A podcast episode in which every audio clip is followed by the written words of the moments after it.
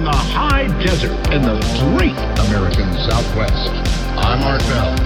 Slamming into your radio like a supercharged nanoparticle of unobtainium. My name is George Knapp.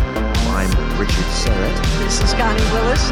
I'm George Noory. Welcome to Coast to Coast AM. It's great to be here. Welcome to Coast to Coast PM, the number one unofficial Coast to Coast AM podcast. We are two brothers who analyze the world's largest overnight paranormal radio show known as Coast to Coast AM. My name is Paul, and I'm the one that listens to this inexplicable radio show here with my brother. Hey, it's Chris. I'm the Craig Robertson to your John Cusack that we're currently recording this episode from a hot tub, Paul, and drinking banned Russian energy drinks. Very true, Chris, because this hot tub is going to travel through time today, and I'm very excited for it. I guess they went to the past, but we're going to the future. We're going to the future, but the hot tub, I think, went both directions. It is a bi directional time machine, potentially. Yes. Regardless, we are going to be listening to the interview of uh, George Noory interviewing Stephan Schwartz about his studies he conducted using remote viewers to look into the future, both years 2050 and 2060. All right. So we, we're looking like 30, a good 30, 40 years into the future. Yes, we are. And apparently, his remote viewing sessions have some pretty intense predictive power, Chris, that we're going to get into. He's predicted a lot of things. That's all I'm going to say. I'm excited about this. We haven't really done any fortune telling yet. No, the only remote viewing we've touched was Courtney Brown from Emory University's. Uh, there's a giant That's spaceship right. behind uh, a comet, which turned out to be fake. But let's talk about some real remote viewing today, Chris, because Courtney Brown was a scammer. Yeah, I was going to say, we don't have a great track record of remote viewing on this podcast, but we really only have one other case. So Yeah. Let's give a second case a chance. Yeah, we'll we'll see what we think after this one if uh if we're buying it on on if we do believe all of these predictions that are happening. But before we get to that, Chris, we do got to check in with our good friend Tim Binnall at the Coast to Coast AM blog. Tim Tam. Today's article Astronomers listen for alien response to message sent into space 40 years ago. Can you imagine if we found a direct answer back? That would be awesome if we actually got like a hey, what's up? Yeah, well, like whatever the the message was, it was like, "Oh, hey, nice to meet you, humans. We're the whatever race, and and we look like this, and we have this type of civilization. Really sounds like you got a nice planet over there." Mind if we come visit? Please do. From the article, Chris. A team of astronomers in Japan are listening for a possible alien response to a message that was sent into space 40 years ago. The intriguing attempt at interstellar communication reportedly began back in 1983 when astronomer Hisashi and Masaki relayed a series of radio signals to the star Altair, which is approximately 16.7 light years from Earth. That's interesting. So, and the message should have arrived to a planet circling that that star, supposedly. Yeah, I By guess by point. now it would have hit, right? I mean, it's Yeah. been 16.7 light years away. Yeah. Uh, it was, yeah. So, yeah, would have hit. Potentially, we should should be listening for a response by now. Is the message traveling at the speed of light? Probably not, though. Well, if it's a wave, waves travel the speed of light, right? I don't know. I think that's how that works. Okay. Yeah. I don't think that is right, but okay, keep going. All right. The message, which was sent by a telescope at Stanford University, consisted of 13 drawings intended to convey humans' presence on the planet, as well as insights about our species and civilizations. Do you think it's a smart idea to like give out a map and be like, here's all of our weaknesses? You We're know, this little fleshy beings. this is an actually a very interesting question because one of the theories about why we haven't interacted with any alien life, because a lot of people who say if there is other life out there, where are they? um, is that it's I think they refer to as like the dark forest theory, which is everyone is hiding in a forest and nobody wants to make a sound for fear that other people will find them because civilizations are inherently violent towards each other. Right. That's So- interesting. Yeah. So we're over here like throwing giant flares out, being like, look at us over here. And people are like, what are you doing, you idiots? Yeah, we're the sending messages. we're the the dumb kid in the horror movie that's like walking around the empty street filled with vampires yelling, and then everyone's like hiding in their house. It's like, kid, get up, stop, stop doing that. Yeah. Like, yeah. I do get a little worried about this. Where's everyone at? Where'd everyone go? I'm all alone. Shut your mouth. Get inside. Hide. Picking up the mantle of the of his predecessors, astronomer Shinya of the University Hyogo has assembled a team which will attempt to detect potential ET answers from the decades-old missive. The, the Japanese are so much better about honoring their ancestors. if somebody did something even like three years ago in America, we would crap all over it and like figure out a new way to do it and waste a ton of time. Oh yeah, I would. You would never follow up on someone else's work. You have to start fresh, dude. Yeah. They're like, they oh, they sent the, yeah, they sent this message 40 years ago. They suck. We're gonna send a new message in a satellite built by Elon Musk. Dude, our continuity doesn't even last like the current business quarter, let alone multiple Right. years or decades. You know. Right. Yeah. It had to be the Japanese. While receiving such a response would undoubtedly be a fantastic and earth shattering development, that would be an understatement, I think. One would be wise to temper their expectations, as the group will be using the telescope belonging, belonging to the Japanese space agency known as JAXA. Great name for a space agency. I'm a little disappointed that we didn't really get a reason as to why they sent the message to this star cluster in particular. Was it just that it was close? My guess is that it's because it was close, um, because I know most star clusters are really far away. So this may be the closest one, so it would be the fastest result. But if there's nothing there, then we're not getting a message back. Yeah, but I mean, we don't know if anything's anywhere, right?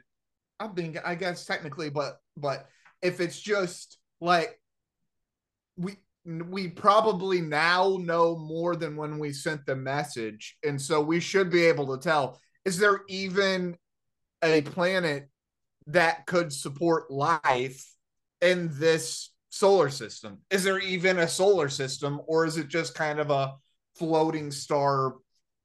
You know, in the middle of nowhere, right, with no real planets around it. Yeah, like is there a planet in what we refer to as the Goldilocks zone that we think would best Right. support life? Yeah. Which although Yeah. in in defense of them, you know, it's the closest one probably, so we got to we got to hit it. And then also we we have no idea what supports life. We only have one example. You know, That's true. Jupiter could potentially one day have giant flying like mantises or something in its cloud giant planet thing. I don't know. I'm losing it. I think liquid water. I think liquid water is one hell of a guess. It's a good guess. One, it's one hell of a great guess. Liquid It's a good water. guess. I I like it. It's a great, solid, and a lot of it. You need a lot of liquid water. It feels right. It feels right. Yeah, uh, that that one feels good to me. Yeah. Well, they're going to be using the telescope belonging to JAXA, the Japanese Space Agency, which they are only allowed to use for one hour on Tuesday night. That's lame.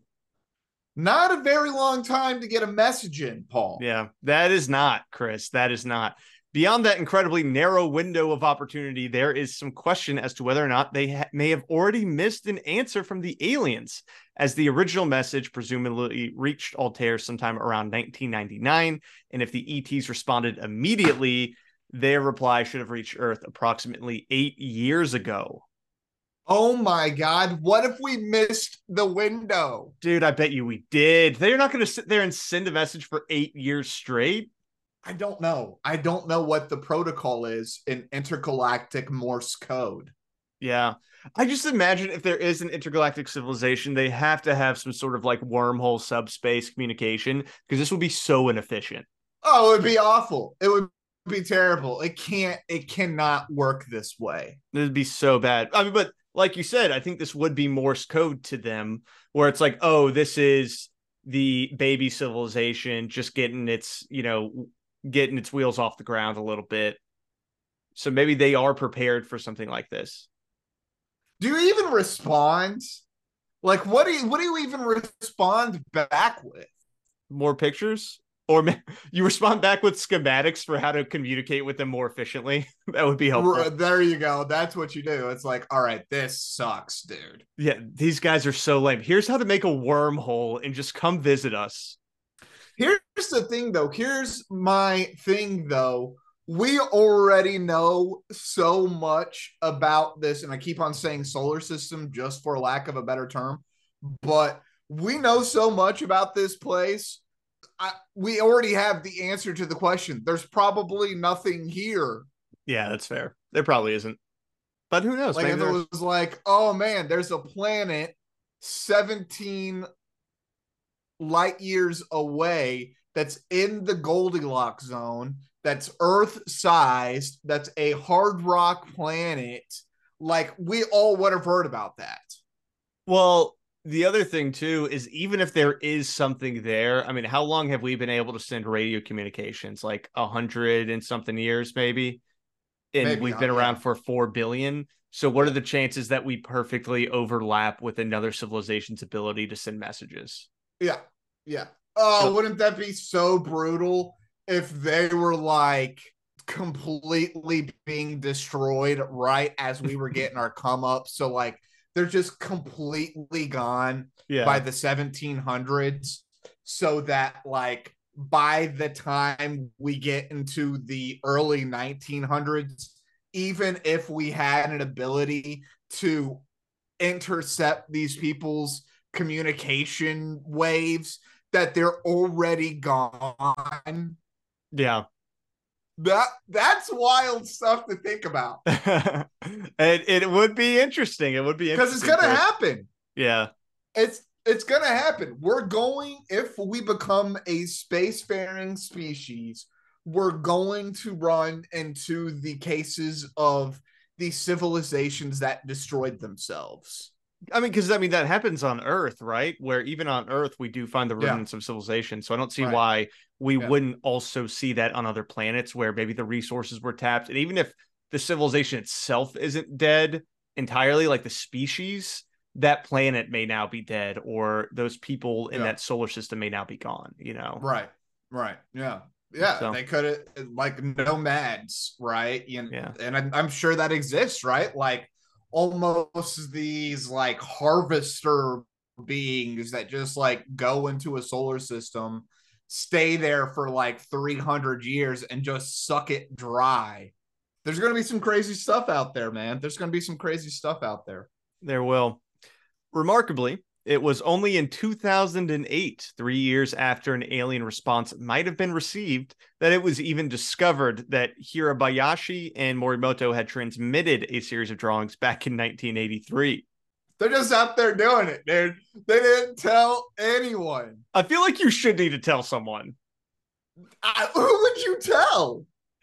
I just don't like two dudes doing this on behalf of planet Earth.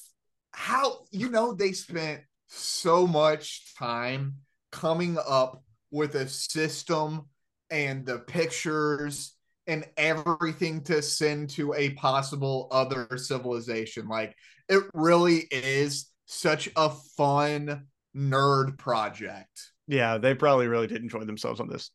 the question becomes how do you transmit ideas to somebody who has no sense of historical or or even our universal tenets our universal morals what we consider to be universal morals which aren't even technically universal morals in on earth. Like how do you even convey messages to a completely different entity light years away. It's a fascinating mind project. Yeah, no, it's definitely interesting, and I think that's probably why they used pictures. Is it's it's similar to how at nuclear waste disposal sites they have pictographs and whatnot instead of just Yeah. words because Right. the assumption is like if humanity ever doesn't understand English or loses the ability to read or write and regresses in some way, even you know, cavemen could potentially see these pictures and say, like, oh, I shouldn't go towards this. Right. Right. Be that as it may, though, Chris, Narusawa expressed expressed optimism that the 40 year old message may have successfully reached a civilization that could hear it, and that we might still be able to pick up the answer. Quote, a large number of exoplanets have been detected since the 1990s, he observed. Altair may have had a planet whose environment can sustain life. Oh, so it does. Apparently, apparently. Okay. Okay. And we didn't hear about it. So there Mhm. goes my theory. Should that be the case, we can only hope that the aliens will not be offended that Earth has left them on unread for the last eight years. That was a good one, Tim. that was pretty funny. All right, keep going. That's it. We're done. That was it. That's it. I liked it, dude. That was a great article. Some great, interesting implications that were brought up by this article. I hope I hope there's a species there. That would be incredible. Yeah. Um, I mean, we'll we'll see. We'll see what happens. Uh, I mean, I guess we would have heard about it by now if since they only had one hour to look, but maybe other people will look, you know. Yeah.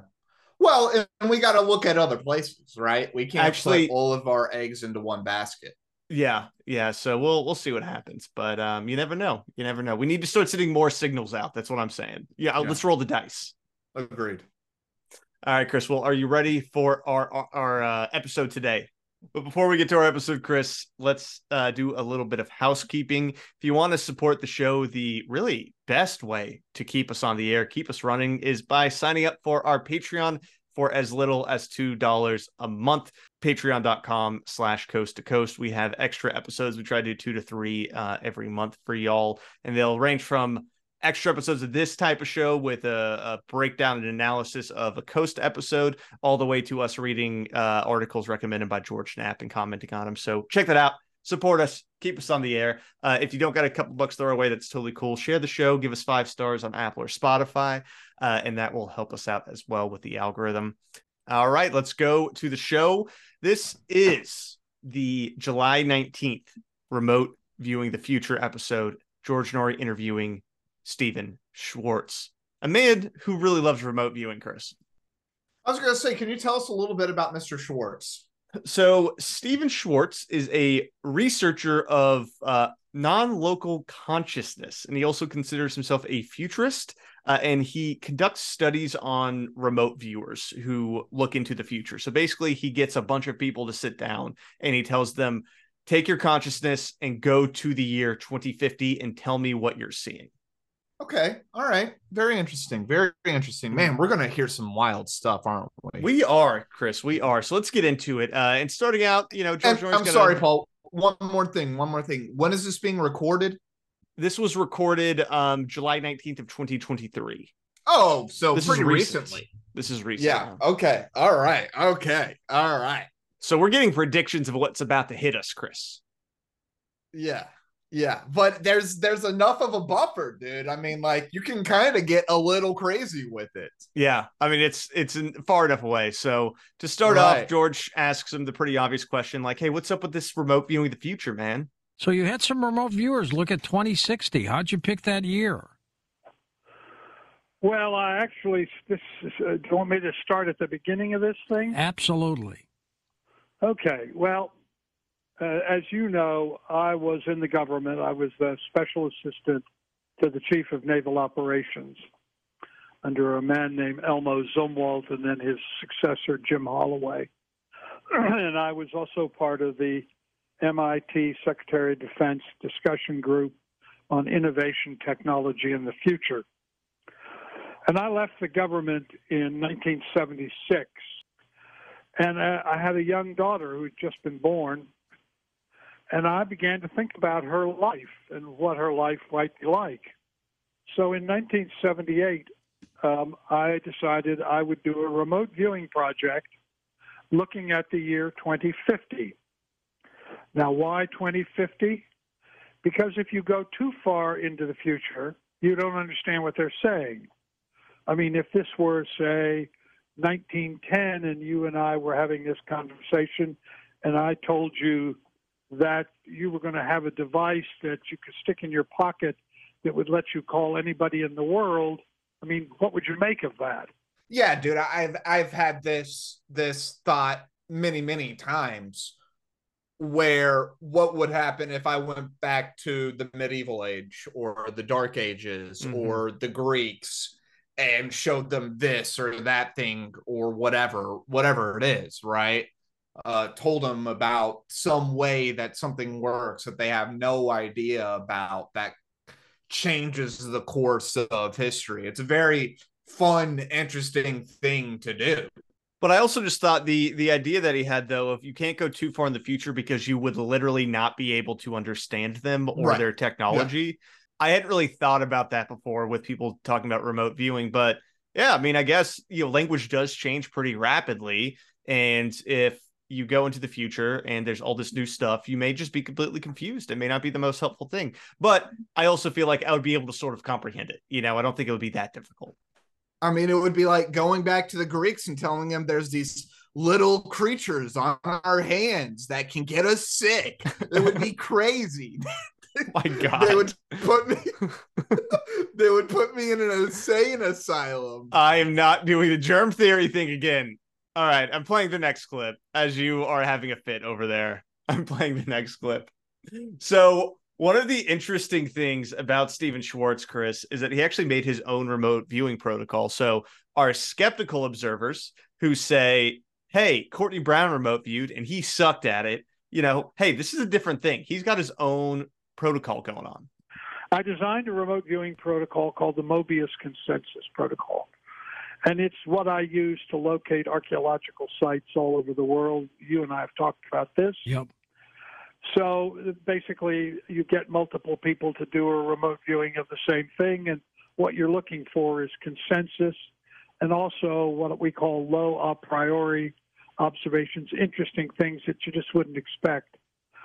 So I thought, well, I will go because I thought when I left government, because I had held high clearances and was access to geopolitical information, I thought we were going to have a nuclear war the first thing that I began, I got people all over the world. Eventually, I got several thousand people to do this. I, as I traveled in other countries, I would get people. So I had scientists and housewives and mechanics and you know everybody you can think of. Look at 2050 and see if there were nukes flying. That that took a, a total turn. That story for me. That what were you crazy. expecting? I don't know. It was just like talking about. So I was gathering some people, and then nuclear war. Which, to be fair, at that time period, that's that was a very fair anxiety to have. Yeah, yeah, that's totally true. Totally true. I just was not expecting it. Wasn't ready to go there, but I'm there for it now. It's starting to make sense why he's picking 2050. Yeah, because it's far enough away where if there was a nuclear apocalypse, you know, you would still see it also. Oh, you can uh, tell, right? Yeah. Like the whole world is dead. Okay. Yeah. Something bad happened here. Yeah, this is all just charred. Yeah. I like well, the idea of just getting a, a whole group of people together and focusing on one thing, one idea. Just everyone. We're thinking about what does 2050 look like and then kind of like Mobius Consensus is such a great name. Dude, great name for a remote viewing protocol. 10 out of 10. Yeah. Yeah. That's awesome. I was like, holy cow.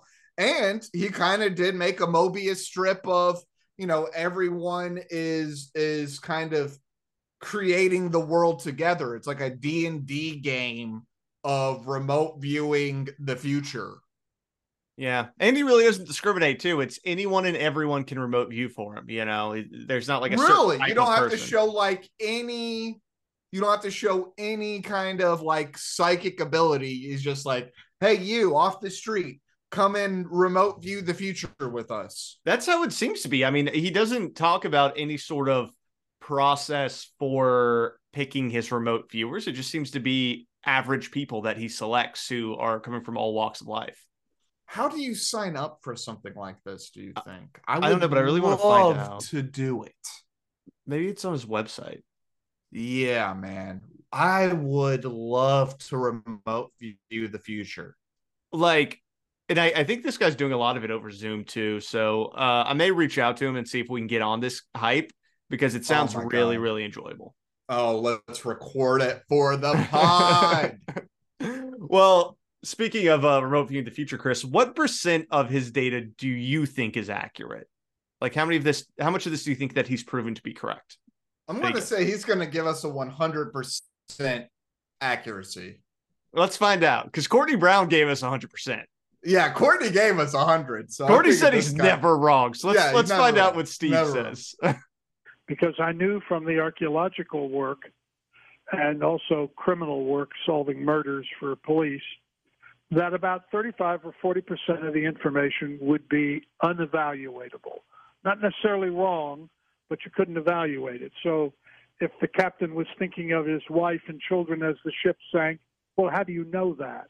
Unless he happened to leave a note or something. But so we know from this sort of research that about 35 to 40 percent you just can't evaluate. And of the remaining part, you get somewhere between 83 and 90 percent of it is correct or partially correct. So if I said the man in the blue shirt and his shirt was actually black, for instance, that would be operational but partially correct. So Right, right. I had high confidence because I'd done thousands of these things. So 83% of 70% of the time, you can be pretty accurate with this stuff. Yeah, pretty much. Was that clear? I'm not going to even attempt to do the math on that, but we're probably batting like a uh, 50 50% chance of getting the things right about this. Yeah, pretty pretty good, but not ridiculous like Courtney Brown's. You know, yeah, this I- feels more right. Yeah, I like that. I like that. We're going to get it right about 50% of the time. About half the time, it may be something close to what you're looking for. The man's wearing a shirt. It's not gray, like I said. It's actually black, but it's close. That's on the spectrum, bub. that is a color that a shirt could be. All right. So, do you want to hear some of the uh, the predictions our boy has heard over the years, Chris? I can't wait. All right. Let's let's get into it. um, a, a lot of it just just seemed almost impossible. For instance, I would say to people, "Have we had a nuclear war?" And they would say, "No, we have not." And I said, "Oh, well, then the world must be much safer." And they would say, "Oh no, the world is much more dangerous." I said, "Why?" They said, "Because of terrorism." Now, in 1978, when I started this, the only terrorism was the fight between the Protestant Irish and the Catholic Irish, Right. you know, uh, you know, in Northern Ireland. So the idea that terrorism would become a world problem, I mean, I couldn't make any sense of that. And I said, well, okay, I get that. Well, then, you know, what's the status of the Soviet Union? And they said to me, it doesn't exist. And I went around to a friend of mine who was the head of the CIA, and I said to him, can you think of any possible reason that the CIA that that that, that the CIA knows that the Soviet Union would disappear? And he said, you know, get real. Where you get this kind of stuff. Okay, so we're kind of looking from the past. Yeah, yeah. Okay. All right. So we're like in the late 70s looking out. He's kind of misremembering the 70s a, a little bit. There was a ton of terrorism in the 70s. People were hijacking commercial planes and flying to Cuba on a regular basis. That is true. That was like a weekly thing. It- he he is acting like no terrorism happened in the 70s. When did the uh I mean the The uh, Weather Underground starts in the 70s. Yeah, and there was also like eco terrorism as well. Um yeah, there's a ton, and that's just in America. That's not even the rest of the world. Yeah. So that was happening. The other thing that I think is funny is where he was like, I went over to my friend who was the head of the CIA, and I was like, You were buddies with the head of the CIA? What? Just casually. Just casually getting a beer. Hey, do you think the Soviet Union's gonna be around? To be fair, I do not doubt that a man who deals in the occult on the regular basis has friends in the CIA. I I wouldn't doubt he would have friends in the CIA. Um, I mean, I think I have a friend in the CIA. I don't think he knows the the head of the CIA. Yeah, that's what he don't know. said. I don't know. But anyways, All nothing has shocked me too much so far. So all right. Do you buy that we don't have any nuclear war in 2050, 2060? I I do. I think that if it was going to happen, it would have already happened. I think that when it comes down to it, we have shown that the leaders may be willing to launch, but the uh, actual people who have to click the button are not. So I, I think that we're probably not going to see nuclear war. Is my guess. I, I feel like we got a, a tough little uh, section to get through right now. I think it's more of a 10 to 15 year spat that we got to get through. That it's going to be tough. I don't know if it means nukes get dropped, but I, I think we're going to see some pretty hairy stuff. Yeah, and I think the risk of nuclear war is definitely higher now Right. than it was ten years ago. Yeah, but I, I still don't think we're going to see it. It's not like Absolutely. high on my Yeah. list now. Well, you want to know what else uh, he predicted with his remote viewing, Chris? AIDS. And I said to him things like, well, talk to me about health care. And they said, um, well, it's very different. There is something about literally altering the genes in humans. And also, the big problem is that there's going to be a series of pandemics. And I thought, pandemics, you know, I'm thinking uh, 1918 Spanish flu.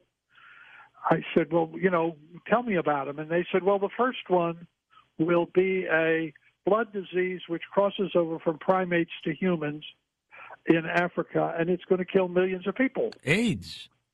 AIDS, yes, of course, but this is 1978. So I went around to a friend who was the deputy director of National Institutes of Health, and said, "Do you know anything about a disease that's going to cross over from primates to humans and uh, could have the potential to kill millions of people?" And he said to me, "Stephan, whatever it is you're smoking, quit." Jeez. And because I don't know anything about that, of course, And, and he, one. was he dead serious too, wasn't he? Oh, absolutely. And then comes SARS and H5N1, and and now we have COVID. So I th- and we're going to have, according to what the remote viewers are saying, we're going to have more of these. So this guy's just hitting it out of the park right now. Yeah, apparently he's like batting a thousand, honestly. He's predicted so many of the things that have happened in the past Yeah. like 30, 40 years. The fall of the Soviet Union in 1978, huge call. Big call. That's Big a big, big call. HIV AIDS, pretty big call. Mhm. Um, a general increase in pandemics is one of those things that I think is if you're even just remotely good at sociology, that's just a good call, right? Like the more we destroy the environment, the more we, you know, the more kind of things heat up and stuff, the more the wild is brought to humans, the more diseases we're going to see. Therefore, the more pandemics that we're going to run into, right? Mhm. So that's not a real surprising one. It's kind of like saying there's going to be a whole bunch of destruction on the coasts of, you know, countries. It's like, yeah, it's a pretty good bet. You know, at some point, a hurricane or a, a typhoon or, you know, a tsunami is going to hit somewhere on the coast, right? Mhm. That's also the thing too is that I would need evidence that he actually made these calls prior to them happening because what he's doing right Yeah. now is prophecy after the fact. Right, right, yeah, yeah. I'm like, yeah. I need a I need an interview from 1975 when you're like the Soviet Union's going to disappear like in the 90s, man. Yeah, yeah. Where's that? Now that would be wild. That Now would be a cool if interview. We have that, dude. I want that. I want. I want the interview of somebody doing 2023, Yeah. and then us going through and pinpricking like, dude, this is wildly off. Some might be close though, but again, I think some could be just like sociology scribing. Right. And I have listened like, to so many people predict the future from 1990s episode of Coast, and they're always wrong. right. There's sometimes they're a little right, like, but like you said, it's it's kind of just reading the tea leaves. But it's you know where it's like vague enough to where you're like, oh, that sort of fit with society generally getting worse. Yeah. In the next 20 years, there's going to be a big earthquake in the LA area. you know what I mean? It's Yeah. like, okay, good Well- call. And one of the things that he talks about too is uh, climate change and how climate change is going to gradually get worse in the future. So this little piece is all about coastal real estate, Chris, and whether or not we want to be investing in coastal real estate right The- now. This is exactly what I'm talking about. So the collapse of real estate, uh, we're going to have a trillion dollar real estate collapse along the coasts because it's already started in Florida. This is a good example. Uh, uh, one of the big insurance companies, Farmers, just announced they will no longer insure in Florida. So if you can't get your house insured, it's very hard to sell it because the, anybody who wants to buy it, who has to do a mortgage, can't can't do that because they can't get an insurance policy. That's right. So uh, all this stuff that these people were telling me, which seemed so preposterous to me, much of it, uh, as I did research, uh, I realized that what they were describing was what is really happening. I think my dude using a home phone. yeah. That that was a home phone tone. Yeah, that was like a landline beep, like his cheek hit the the keypad. yes. Yeah. That was like an old school. That Joker is probably corded to the wall. I love that you just grabbed that too. I like I actually missed that. That was silly. I I, I don't even know what he said. but uh but yeah, like I said, like this is just like people who can kind of look into the future just a little bit. Like, yeah, as things get crazier and we have put so much real estate right on the coast, like that was probably a bad idea. And then what did we do?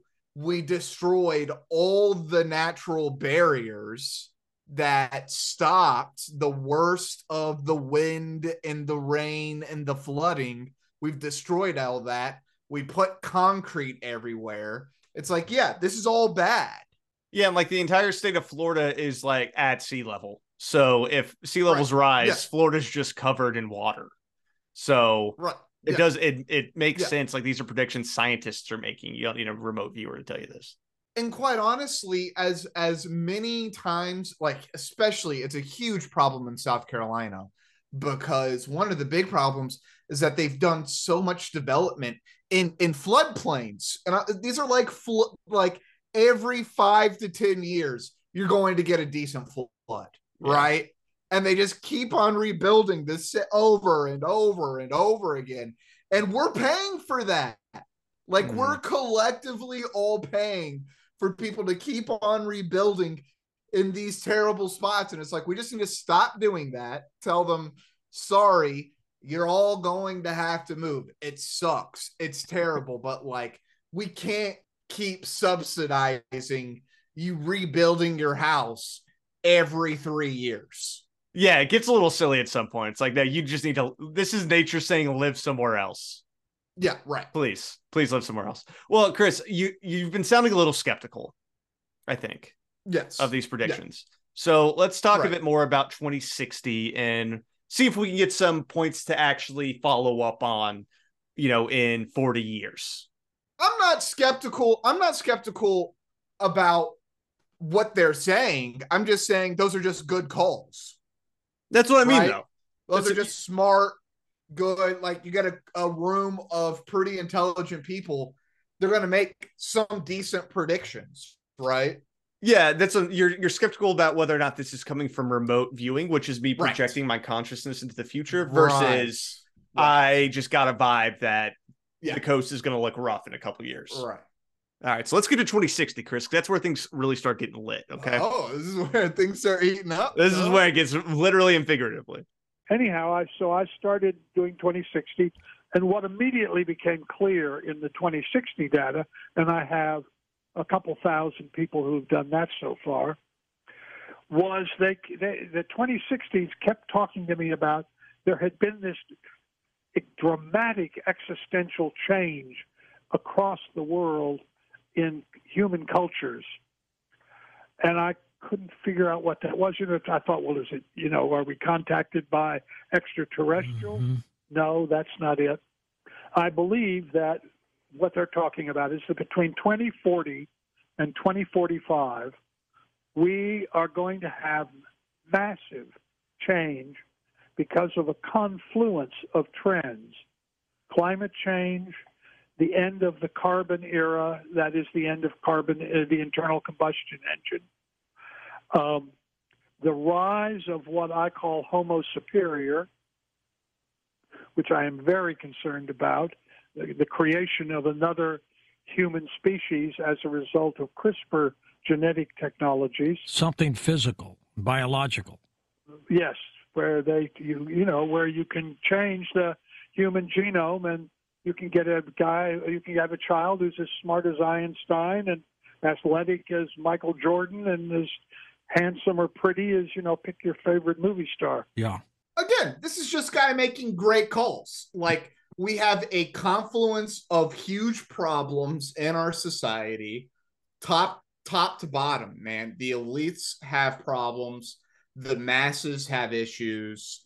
And this and it's not it's not just in America, right? We have worldwide problems.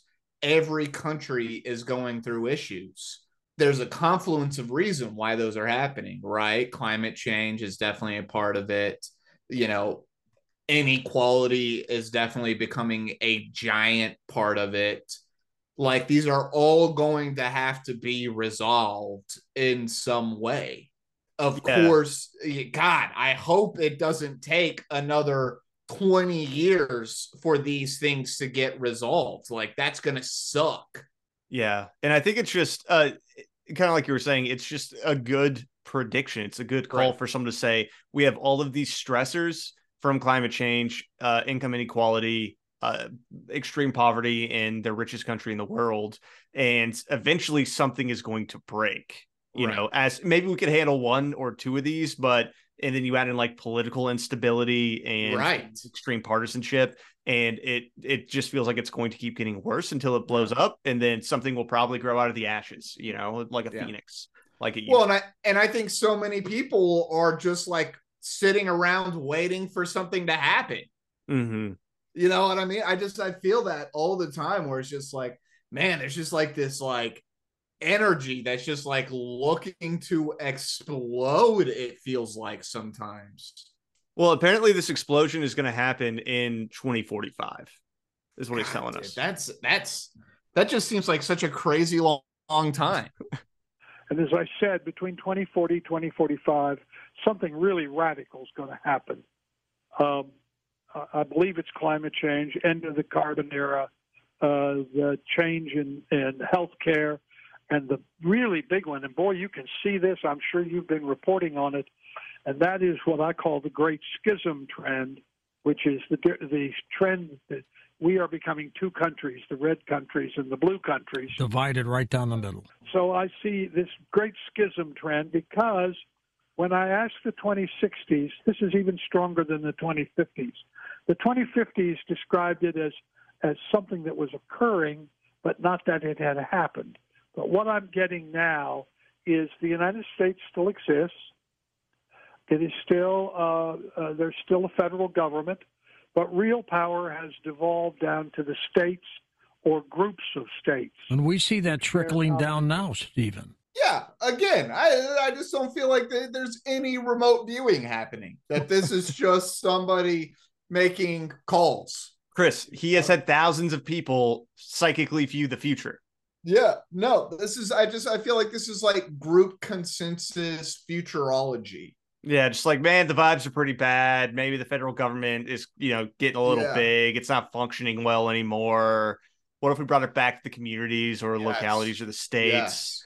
Like these are things people actively are arguing for right now. Right. And and of course there's the power vacuum Mhm. and people are going to get tired of the reality television show federal government and realize hey man local politics and state politics are really what affect me every day. It's a little like it's wish casting a Yeah. little bit right? It's kind of like well it's gonna think there's a lot of bad stuff that's gonna happen but there may be some good stuff happening. And I think there's, along with the wish casting, I think that there is a legitimate desire to want to have And when everything is so far away and so large and overwhelming, it's difficult to have any sort of impact. You know, uh, when it's things are being decided at a federal level, it's like, well, what am I going to do? I get to cast a ballot once every four years for some asshole who uh, is 80 years old and I don't like. Like, that's not fun. Yeah, Not we're. Americanizing the we're Americanizing the issue a little bit, but Yeah, I actually think it's it's pretty that this is a a common trope in other countries as well as that Mm-hmm. the the central government right has forgotten about the the periphery and the thing is is that the vast majority of the country is the periphery right Mhm. like the vast majority of us don't live in LA, New York City, or Washington, D.C. The vast majority of us don't, right? And I think a, a lot of people have forgotten that. And I think you again, you go to uh, you go to France, and the same it people are complaining about Paris. I mean, shoot, the Parisians are complaining about Paris, right? So um, and I imagine you would find this sentiment in China as well. Yeah, no, I think that's definitely fair. I think you're right in that it is more global right now. Um, but you know, my experience is America, baby. That's what I know. That's what I feel. True. Um, now, Chris, last bit on the future, and then we can jump to a couple callers. As exactly as far fetched as it may seem, we are going to be living in 2060 in a country where most people live in smaller communities, where uh, medicine has changed very fundamentally, much more holistic, um, where race and gender issues, which are tearing us apart now, are no longer an issue. Uh, gender equality is no longer an issue. Racial uh, racial identity is no longer an issue. Those are good things. That's true. Uh, It's pretty pretty utopic. Nice little vibes, right? Yeah, dude. I mean, it, it it's wish casting. I mean, and and quite honestly, funnily enough, he's kind of creating the world that I would want to create, like small communities that kind of govern themselves. Yeah, it's I mean it's a little anarchic, honestly. Um, right. And I think this is where horseshoe theory comes into play, where I feel like on the right they want to get rid of the federal government, but on the left they also want like this more communal Right. space. They want Yeah. like local food, local Yeah. farming, a bunch of that stuff. I'm like, let's bring it all together, baby. Let's Yeah. let's do it. I'm here. I think we can really bridge the the schism, like he was talking about, through this kind of system. And I totally, again, I totally buy that in this kind of idealistic future, like we, you essentially have the Elysium bubble, right? Where you can just go in to a little device, lay down, and it takes care of whatever issues you are having, right? It can just like fix you. Just And I immediately. kind of yeah. believe that's kind of how it is going to work, right? Yeah. It'll be fun. It'll be nice. And so you got that, and then you got we're already seeing this one. The one that we're seeing is the advent of 3D printing, dude. And I think 3D printing is going to change our ability to create these little small communities. Yeah, yeah. Especially with uh the ability to like 3D metal print as well, where we can make machines. Like that's I mean, this is a weird call out, but ISIS was 3D printing guns, right? And Right. 3D printing bullets. Like you can make functional machines that can do a lot of, preferably not, you know, weapons, but it is something that folks have done in smaller communities that have been cut off from the world. Um, Right. So I, I think it could be a way of like sourcing local resources uh, and providing for community in a way that you don't need, you know, freaking Walmart anymore. Right. So there's that. Well, Chris, you want to get some to uh, some callers? I would love to. I can't. I don't even know. I can't even guess what people are calling about. So, do you remember the old uh, Bible bullets and beans, man? ah, Man, we haven't talked about yeah, it in dude. It, it's like Conrad or something like that, right? Uh, well, he calls in. He calls in. I love this guy. He calls in a lot. I'm a, I'm a Bible bullets and beans, beers, barbecue. Oh my god, dude, I loved him. Okay, let's go. I kind of wanted to hit Stephan on this. He has a biblical name. You know, they call me the God Guns of Gold Man, the Bible Bullets and Beans Man. Stephan's And back, I'm told. So go ahead. He's back. Okay. Anyway, I believe in uh, Revelation and in the Bible. Now, some people believe in the rapture and some don't. I don't believe in the rapture, but I believe Satan has his ships and the Savior has his ships, and these aliens are to me angels, whether they be God's guardian angels or fallen angels. And he was talking about the aliens having sex with the women and forming hybrids and stuff. And this to me is what I see. I, you know, I was a military police officer, had top secret clearance. I think we'll be under nuclear attack in the next few years. Well, the remote viewers, Stephan, you're back with us, right? Here. The remote viewers did not see any nuclear holocaust, did No. they? They don't see any nuclear holocaust, and the reason is simple.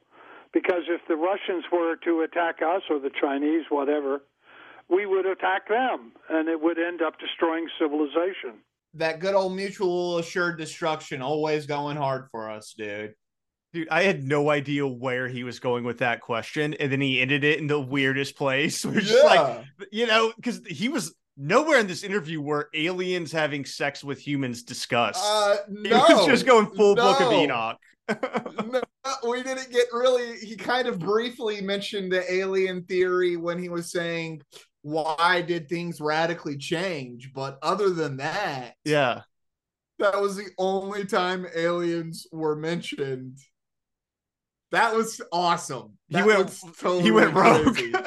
yeah, that But- was revel. I believe in revelations and the alien hybrids having sex with humans. That was Uh, awesome. Dude, s- these callers are incredibly chaotic. Um, all right, so we got a we got another who thinks that the world might end in 2060 and wants some more details on it. Well, thanks. Uh, this is my question. Uh, Halley's comet is scheduled to return back to Earth in the year 2060. And I think Isaac Newton predicted the end of the world would happen in the year 2060. And it, is that all All right. true? Can you say that again? I didn't hear Halley's Comet comes by around 2060. And, uh, 2050, and in, by 2060, I didn't hear the last part of his sentence. Isaac Newton may have predicted the end of the planet. Oh. You see any of that with the remote viewers? No, I don't see any end of the planet. What I see is just a radically different world, um, different in both its technologies, which are extensions of the existing technologies. Mostly, what I see is a change in the existential consciousness of the uh, society. I hope he's right. I hope he's right. The vibes get so much better. Yeah, yeah dude, I, I'm down for the posy vibes, the communal atmosphere, the small groups. We're all kind of doing for our community and improving our whole lot in life through like collective but it also sounds or maybe i'm wish casting now there is ability for us to express ourselves individually Yeah. right like it doesn't sound as if like we're all wearing gray and like marching to like the the factory whistle right like to me this sounds like a much more positive self-governing kind of liber almost libertarian utopia right And I think a big part of It's it almost- too. it's all you're totally right it's horseshoe theory it's libertarian communism Yeah, which is great. It's where it all comes back around. yeah that's the best It re- it's the best of both worlds, right? Yeah. It's the best of both worlds. You're going to be fulfilled. You're going to have everything you need in life to survive, and you're not really going to have to worry, and you're going to be a part of a community. What? That's what it should have been the whole time. It's what we've been doing for so long, and we just stopped. We just stopped doing that. That's what it should have been the whole time. well, we got one last caller, Chris, who has a uh, interesting question about reality. This, I am concerned that remote viewing and prophecy looks at the universe as one dimensional. In other words, past, present, future, the future is fixed. And I'm not sure that the universe is one dimensional. It may be multidimensional. We may live in a multiverse in which we select our future.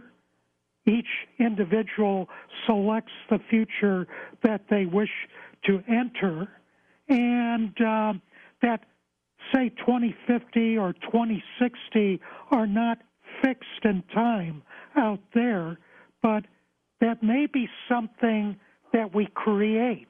This, all the other callers are out here playing checkers. This dude playing 3D chess. I love that guy. He's great. That was an unbelievable question. And I'm going to give him full props. He's right. You can't predict stuff like this. Yeah. Again, we can wish cast and we can probably make pretty good attempts at guessing what's happened, what's going to happen 20, 30, 40 years in the future. Yeah.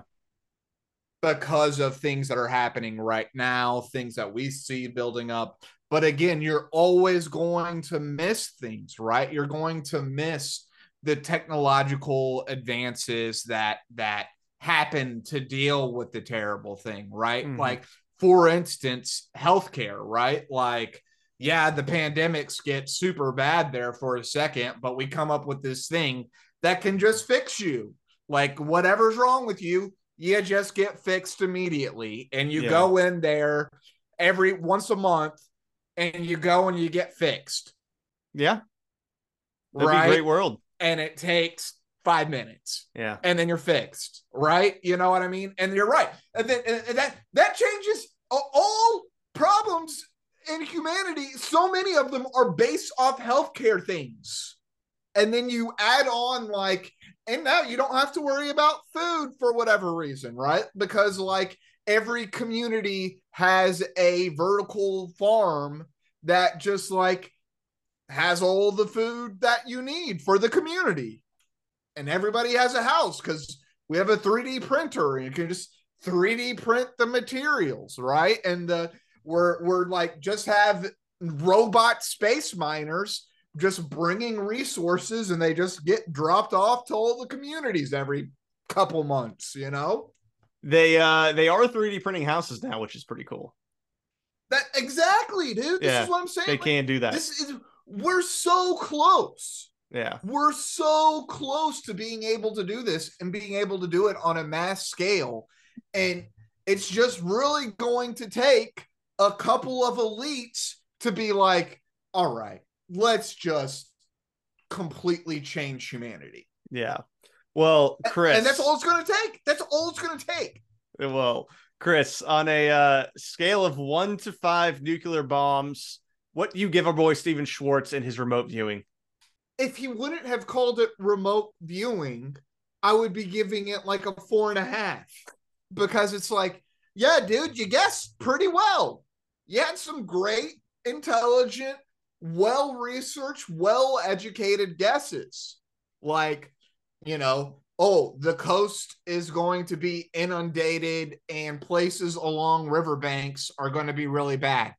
Yeah, Great. Do you know how many cities and how many human beings live on the coast and live on uh, a, a long riverways, dude? It's billions. like the number may actually be in the billions of people who live in this. So yeah, uh, you get a rise in temperatures, you get stronger storms, you get that's going to be bad for those areas. Yeah, you better believe it. And it's going to cause some heartache. It's going to cause some friction. Yeah, okay, you're guessing right. We're going to have more pandemics. Yeah, that's a pretty good guess.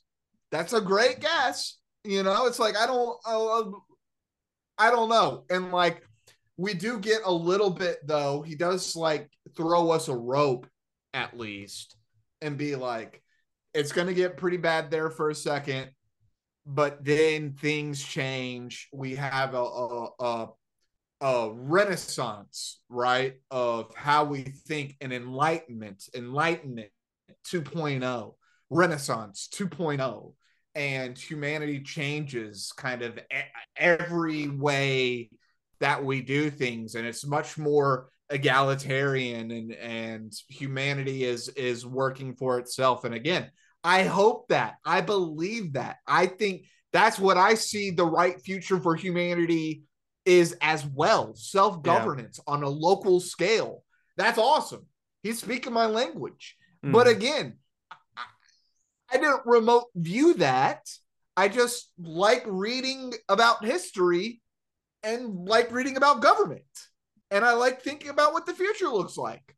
So, I mean, I, I, I don't know if we need the remote viewing. Now, is there something interesting to getting a group of people to sit around and think, think about this? I 100% agree with that. Just like, you know, having a group of people discussing any idea, it always helps to have people with a myriad of experiences throwing in ideas, right? And it's like they are coming to a probably, hopefully, better consensus when you add more people to the discussion. Now, occasionally they're going to go wild, right? But there's that 50% success rate, right? Mm-hmm. We're going to get things wrong a lot of the time.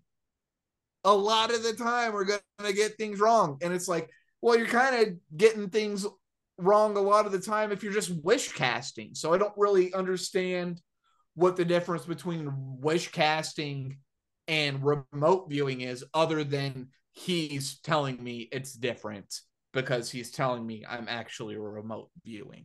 And I'm just saying I don't think I need that. And I think there is a a real positive attribute of getting people around and sitting there and talking about an idea, whatever it may be. It could be as silly as, you know, what is 2050 going, going to be like? But you know we're kind of doing the same thing when we sit around and play dungeons and dragons with our friends right? We're just like sitting we're talking about you know a, a whole different world right? And we're goblins and elves and and dwarves. But it's kind of the same thing to me right? They're just kind of like cosplaying what the future looks like and they're not doing a bad job. They're not doing a bad job. Yeah. Well, I don't know if I have anything to add to that. I'm going to give him a one out of five because, like you, I was not impressed. I want specific predictions. I want to know who's going to be president. I want to know who's going to win the next Super Bowl. I want something that I can actually check. And 2045 is going to have a bad vibe, but 2060 will be chiller, is not too much of something that we can check off. Uh, the idea that rich people can edit their genes is something that's already happening, and select attributes for babies is already happening. I don't right. think he gave us anything that isn't already in progress. Right. So right, I need right, more. Yeah. I need more specific yeah. predictions that would show that this is real. Yeah. Uh, I'm it's open all to gonna it. Get, it's all going to get a whole lot crazier. Thanks. Yeah. I'm open to it being real. I need more specifics that Yeah. we can actually check. Surveillance is going to get really bad. You think? All right. Well, that will be the show. Thank you for listening. We'll be back next week. As always, you can support us on patreon.com slash coast to coast PM. Uh, appreciate you listening. All conspiracy, all the time. Later.